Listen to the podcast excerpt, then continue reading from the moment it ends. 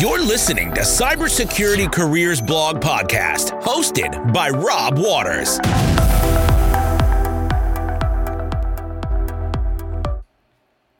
Hello and welcome. This is Rob Waters. I'm your host. This is the Cybersecurity Careers Podcast. Today is Friday, December 16th, 2022, and this is episode five of our podcast. I want to thank you for tuning in. It's been quite a bit since we've last had an episode, but there's been several things that have happened in the cyberspace since we've last talked.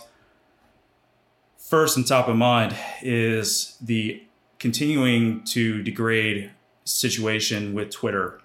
It's no secret that since Elon Musk has taken over, that Twitter has been on really a downward spiral. There's been mass defections of users, especially amongst the InfoSec community. There's also been top executive resignations. And just yesterday, there was significant bans done by Elon Musk of high profile journalists from our top news organizations across the US. These accounts belong to people such as CNN's Donie O'Sullivan, the New York Times' Ryan Mac, Washington Post Drew Harwell, and other journalists who have covered Musk aggressively in recent weeks. They were abruptly permanently suspended. There was no real reason given, and Musk nor Twitter have responded to any requests as to why the journalists have been um, pretty much excluded from the platform. So I mentioned that InfoSec has pretty much entirely defected and left Twitter for Mastodon. Now, interestingly, the official Mastodon Twitter account was also suspended. I guess Twitter and Elon Musk just don't seem to like the fact that there is uh, a growing competitor to its platform. And um, despite Elon Musk's claims for freedom of speech and that the platform will be uh, for open discussion and uh, from the left and the right or whatever side of the political spectrum you're on, uh, that clearly has not translated into the real world.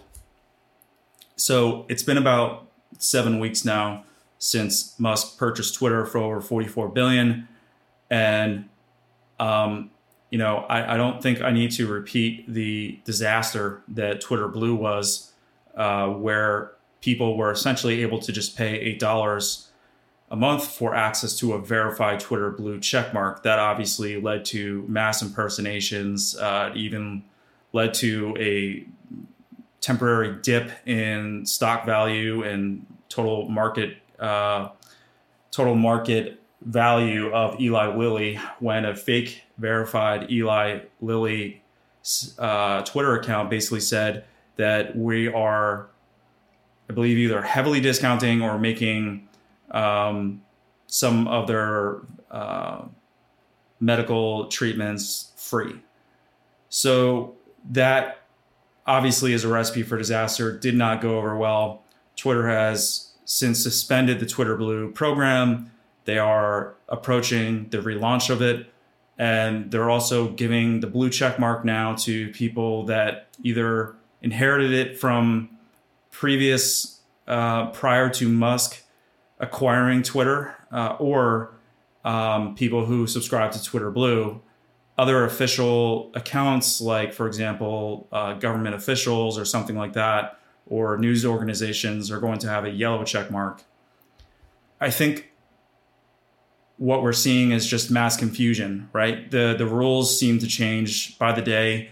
They're not even really um, set in stone or I would say fairly enforced. So it's just been an absolute disaster. And really, the InfoSec community is one of the few that I think, as a whole, collectively said, we're not going to endorse this platform anymore. We're not going to support this platform. We're not going to participate on this platform. Uh, and so they have largely gone to a specific Mastodon server, which is called infosec.exchange. So you would just open up your browser and go to infosec.exchange exchange. We have a full guide on our blog, which is cybercareers.blog.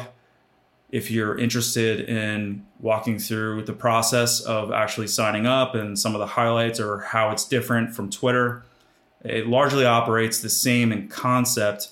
Uh, that being, you know, it's microblogging. Um, you're able to follow people just like you would be on Twitter. You're able to create lists or things of that nature. Some of the fundamental differences, though, is that Mastodon is decentralized. So you have the ability as a server administrator, anyone with a server could essentially launch their own Mastodon server and make it on a specific topic or community interest. And optionally, they could opt into sharing or connecting their Mastodon server to other popular Mastodon servers. This is what's known and referred to as the Fediverse. So, because you're essentially federating that uh, identity and that um, that Mastodon community with other popular Mastodon communities. If you choose not to federate with other Mastodon communities, then it essentially becomes a single platform, a single server instance of Mastodon because it is based on open source. And you would have to register for an account individually on that Mastodon server. Um, but InfoSec Exchange does federate with most of the popular Mastodon servers or, or platforms, whatever you want to refer to it as. So, for example, like Mastodon.social is another very popular Mastodon instance. And so you have many people that kind of cross communicate between the Mastodon instances. Now, what some of the key differences here are is, of course, because it's open source and it's not owned by a company, um, it in a sense, could be the Wild West, meaning that it's going to be administrated and patrolled um, by whoever these Mastodon server instances admin team or moderator team are, right? Not too much different from like a traditional web form, right? Um, anyone can launch a web form as well, and whatever content is discussed on there is going to be uh, enforced or moderated by people who moderate the board. Same as that concept with Mastodon. Um, Jerry Bell is the administrator uh, for infosec.exchange. He's extremely active in the community. He's been interviewed multiple times, even by Cyberscoop News. Um, so I highly recommend that if you're going to leave Twitter once and for all, and now seems like a great time more than ever, uh, that you go ahead and just go ahead and register an account on infosec.exchange. Full disclosure, uh, our blog did uh, subscribe to Twitter Blue. Um, but given the recent um, kind of continuing antics that we're seeing on Twitter, um, I just can't, in good conscience, endorse that platform and choose to support it financially anymore. Um, so I have canceled the Twitter Blue subscription. Um, so whenever it expires and you know the pay period ends, that's just going to be it. Um, I may continue to tweet there you know, when we have new content announcements or something like that, but our regular kind of interaction with the community and posts or topics of interest, things of that nature, is all going to be on Mastodon or other platforms. Now, if Mastodon isn't quite your thing, there are other emerging platforms. Um, Post is a very popular one as well that's continuing to I would say uh, grow specifically to the journalism and journalist type community, news community. Um, given what's just happened in the past 24 to 48 hours on Twitter, I would expect that Post is probably going to get bombarded with new requests for accounts. Um, so if you're interested in that, it's post.news. Again, that's post.news. We are also on that platform. Um, I'm seeing pretty much a um, good activity level on there as well. I would say that it doesn't appear to be as uh, active whatsoever in terms of cybersecurity or infosec or kind of the hacking community, if you will, um, on Post versus Mastodon. It doesn't even hold it, you know, doesn't even come close. But um, each platform again has kind of their positives and negatives. Um, Post, I would say, is kind of a little bit more polished. Uh, I would say that it's um, you know, kind of more user friendly for most people to use, but it also lacks things like um, a true native mobile app. It's completely browser driven right now, um, whether you're on your mobile phone or uh, desktop or laptop. So they don't yet have a true native iOS or Android app. Um, and there's just some other things that are kind of definitely on the roadmap for being launched, but it's not quite there. So if you're looking for kind of a more mature platform, I would say, and especially if you want to discuss InfoSec, um, your choice is really one, and that's infosec.mastodon. Um, and if neither of these kind of social networks type uh, really kind of intrigue you, then I would say your last kind of real um, critical mass of users is going to be something like Reddit at this point, um, which again, we're active on. And there's really no need to introduce any component of Reddit to anyone on this podcast. But it's just really kind of amazing. It's really a fall from grace that I don't think anyone really would have predicted um, outside of maybe a year or two ago for Elon Musk. It's really kind of disheartening to see someone that um, brought so much innovation and change to our world with things like SpaceX and Tesla.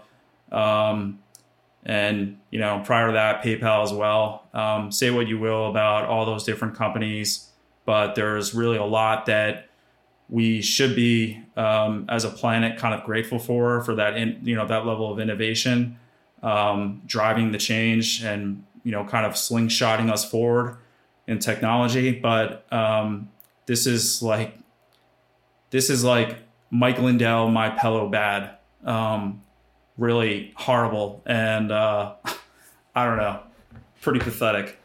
So that aside, um, wanted to just go ahead and say give our blog a look if you're interested at some of the top people to follow on infosec.exchange, Mastodon. Um, we're going to have another article here shortly, possibly later today, on some other accounts to go ahead and uh, follow. But other than that, um, just honestly register and start start contributing um, because that's what it's about. So um, hope to see more activity on there.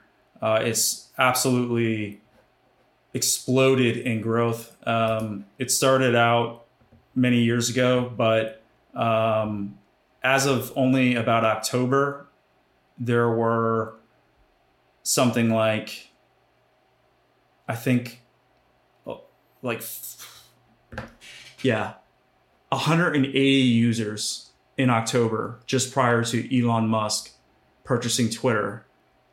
Now, um, there are over 46,000 users on infosec.exchange. That's just that Mastodon server. Um, Mastodon as a whole, there's over 5 million user accounts. And again, that number is just going to keep rising because Twitter is it's it's done as a platform. There's no way it can sustain um, ex- existence with these uh, kind of you know reckless kind of um, silencing of whoever seems to criticize Elon Musk or whatever his pet peeves are of the day.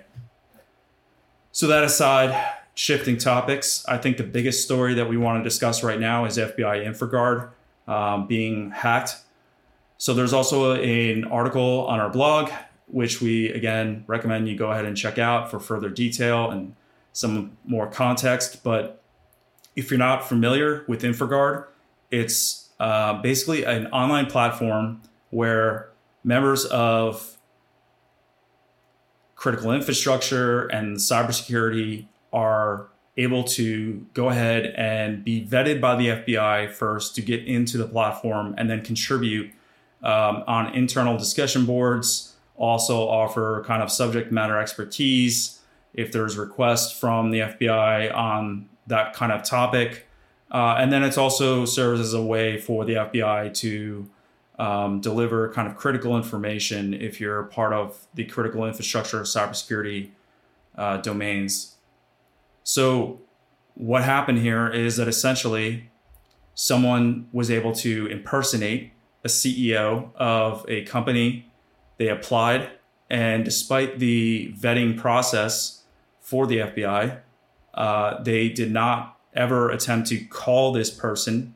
They just went by email correspondence, which really enabled the uh, ability for this to occur.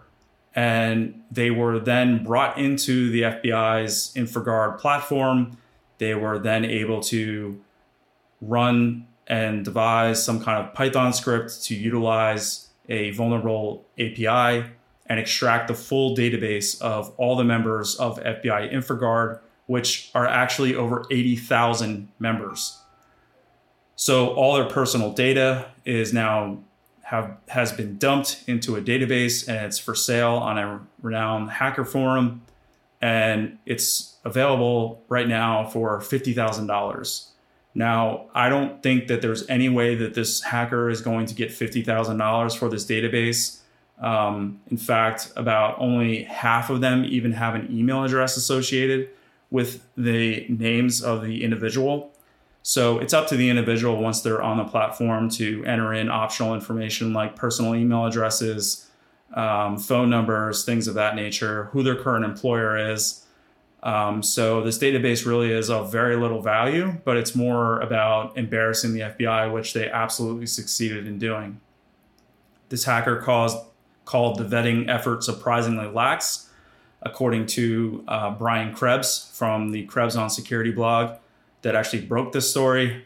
And even though the vetting process is supposed to take several months, this person was able to, I guess, get in in a matter of weeks. So, interestingly, the real CEO that this person was impersonating was not even contacted once by the FBI, as in, hey, we got your application. We see that you're trying to apply for membership. There was none of that. Um, even though the hacker used the real CEO's phone number. So it's kind of alarming that, again, a f- simple phone call by the FBI would have just blown this operation from even happening. Um, but here we are. We'll stay tuned in to any further developments on this issue. Right now, we're not anticipating that there's going to be any sort of significant personally identifiable information that will be leaked uh, in the future. So we're not anticipating that things of social security numbers or anything uh, like a private home address would be part of a future leak, but we'll stay tuned. That's going to do it for today's episode. We want to thank you, as always, for tuning in to the Cybersecurity Careers blog podcast. We realize that there's plenty of podcasts out there. We're doing everything we can to deliver fresh content. We'll be back before the holiday break, and thank you. Thank you, everyone, for listening. Please be sure to like and subscribe and share this podcast to your favorite social media platforms. Catch all the latest cybersecurity news and career advice on cybercareers.blog.